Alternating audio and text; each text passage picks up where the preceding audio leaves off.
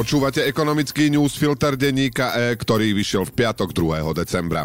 Strany vládnej koalície včera mohutne zabojovali o budúceho voliča.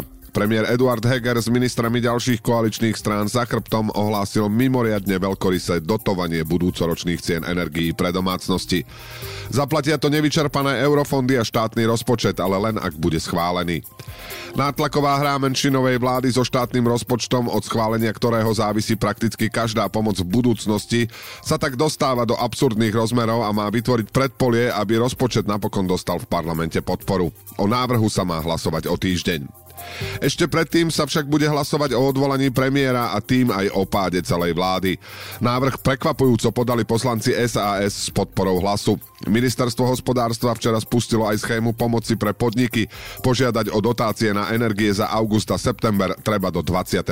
decembra. Ekonomický newsfilter má dnes takmer 1300 slov a pripravil ho pre vás Oliver Brunovský. Ja som Braňo Bezák.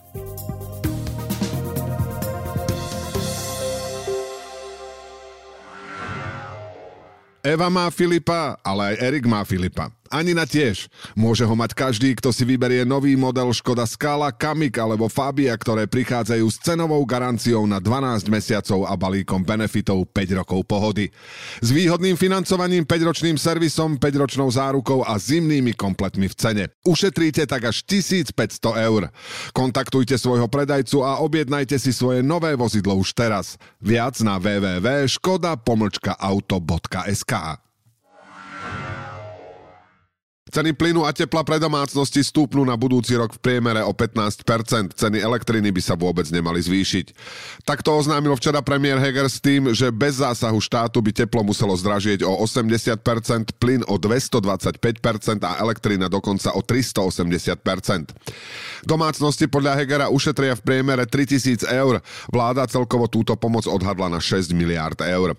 Super riešenie si chce dovoliť vďaka tomu, že na kompenzácie vysokých cien energií môžu použiť nielen peniaze z navrhovaného štátneho rozpočtu, ale aj nevyčerpané eurofondy. Vec má však aj negatívny rozmer. Domácnosti nebudú mať ceny, ktoré reagujú na situáciu na trhu. A príliš štedré dotovanie môže pribrzdiť snahy o racionalizáciu spotreby energií a takisto o zásadnú zmenu energetického mixu. Jedno i druhé je však veľmi potrebné nielen pre nevyhnutnosť zbaviť sa vydierania cez fosílne zdroje z Ruska, ale aj na ochranu klímy. Aby vláda svoj zámer mohla zrealizovať, potrebuje potrebuje upraviť zákony. Chystá sa zaviesť inštitút krízovej regulácie a prebrať časť úloh Úradu pre reguláciu sieťových odvetví. Ten určuje regulované ceny, no na budúci rok ich má stanoviť ministerstvo hospodárstva a dodávateľov za rozdiely v cenách odškodniť. Vláda včera uznesením schválila aj tzv. všeobecný hospodársky záujem, ktorý jej umožní zabezpečiť dodávky plynu pre domácnosti za určené maximálne ceny. Ako to má celé fungovať? Pri plyne vláda prikáže dodávateľom, aby navýšili domácnostiam ceny maximálne o 15% oproti tohto ročným cenníkom. K výslednej sume na faktúre sa bude ešte pripočítavať fixná mesačná platba na odberné miesto a aj poplatky za prepravu a distribúciu. Rozdiel medzi cenou plynu podľa regulácie a cenou, ktorú určuje vláda, bude štát dodávateľom mesačne kompenzovať formou záloh. Pri teple štát určuje maximálne navýšenie takisto o 15%. Ide o takmer 2 milióny domácností. Zhruba 800 teplárňam, ktoré zabezpečujú diaľkové vykurovanie, bude štát dotovať rozdiel v cene. Predložený zákon však zatiaľ nedefinuje, ako presne sa to udeje. Pri elektrine sa cena nemení. Na základe memoranda vlády so slovenskými elektrárňami sa zastropuje na súčasných 61 eur za megawatt hodinu. Aj tu sa však ešte ku konečnej cene pripočítajú poplatky za distribúciu a prenos. Ich výšku určuje úrso na konci roka. Domácnosti nebudú musieť urobiť nič navyše, dodávateľia im nové ceny ponúknú automaticky. Národná kriminálna agentúra včera po druhý raz obvinila bývalého partnera Penty Jaroslava Haščáka a spolu s ním doved na 7 osôb. Podobne ako pred dvomi rokmi obvinenie súvisí s kauzou Gorila. Tento raz však nejde o korupciu súvisiacu so získaním nahrávky Gorily, ale o samotnú podstatu zaznamenanú v spise Gorila. V čom je obvinenie iné? V decembri 2020 Haščáka obvinili s tým, že za úplatok 200 tisíc eur získal nahrávku Gorily od bývalého siskára Ľubomíra Arpáša a jeho manželky a že im peniaze vyplatil na faktúry za fiktívne analýzy. Obvinenie neskôr Senát Najvyššieho súdu spochybnil a generálny prokurátor Maro Žilinka ho na základe paragrafu 363 trestného poriadku zrušil. Štát sa nedávno za toto stíhanie bývalému partnerovi Penty ospravedlnil.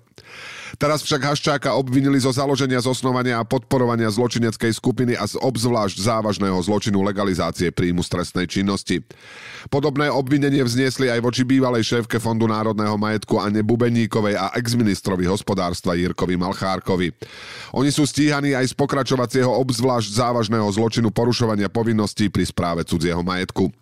Obvinení sú aj ďalší bývalí členovia výkonného výboru Fondu národného majetku Jozef Jurica a Peter Huňor a aj vtedajší predseda a podpredseda predstavenstva štátnej spoločnosti GOUKO, dnes jadrová a vyraďovacia spoločnosť Vladimír Rigas a Stanislav Reguli. Všetci sú stíhaní na slobode.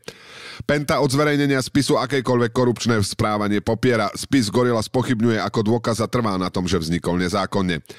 Prípad sa však znovu oživil potom, ako pri vyšetrovaní vraždy Jána Kuciaka a Martiny Kušnírovej našli pri domovej prehliadke u Mariana Kočnera aj zvukové nahrávky a ich obsah sa so spisom Gorila zhodoval. Na ďalšej nahrávke zase Kočner vulgárne nadával bývalému generálnemu prokurátorovi Dobroslavovi Trnkovi, že nahrávkou Gorily Haščáka vydieral. O čo išlo v Gorile?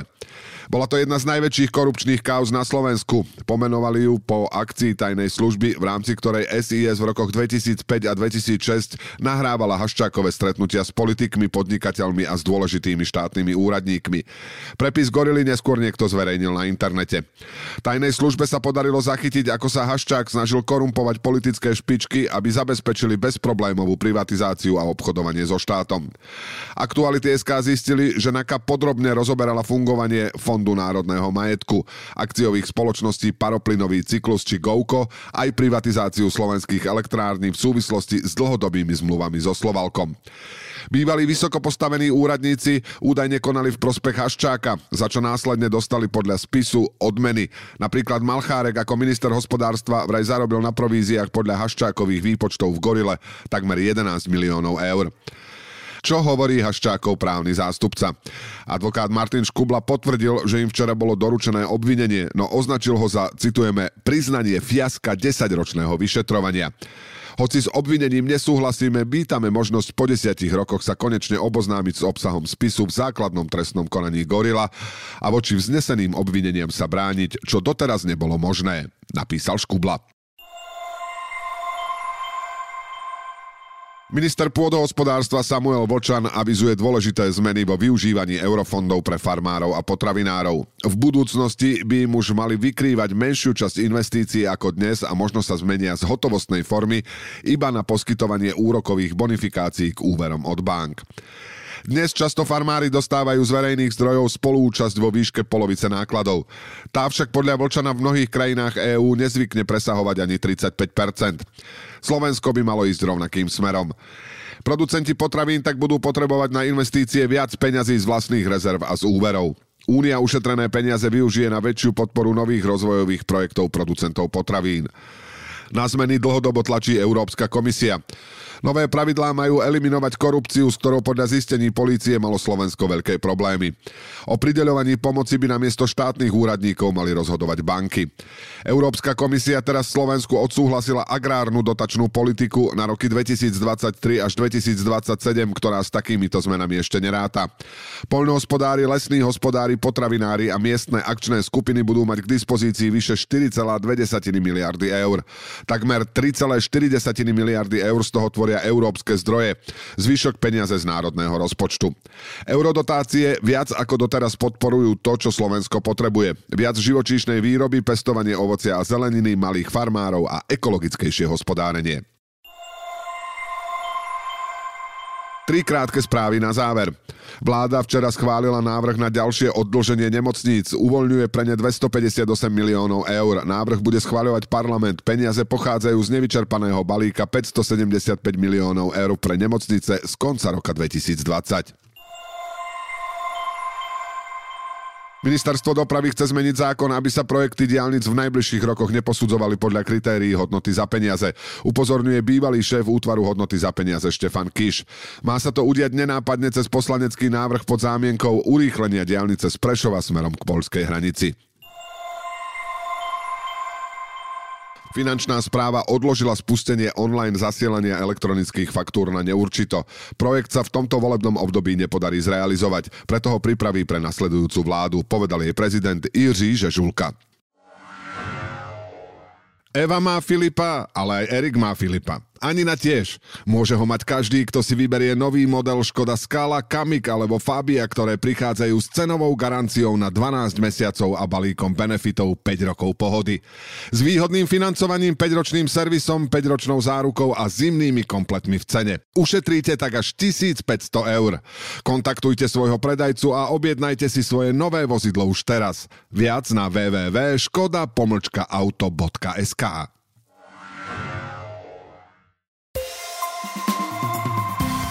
Ekonomický newsfilter dnes pre vás pripravil Oliver Brunovský. Do počutia v pondelok.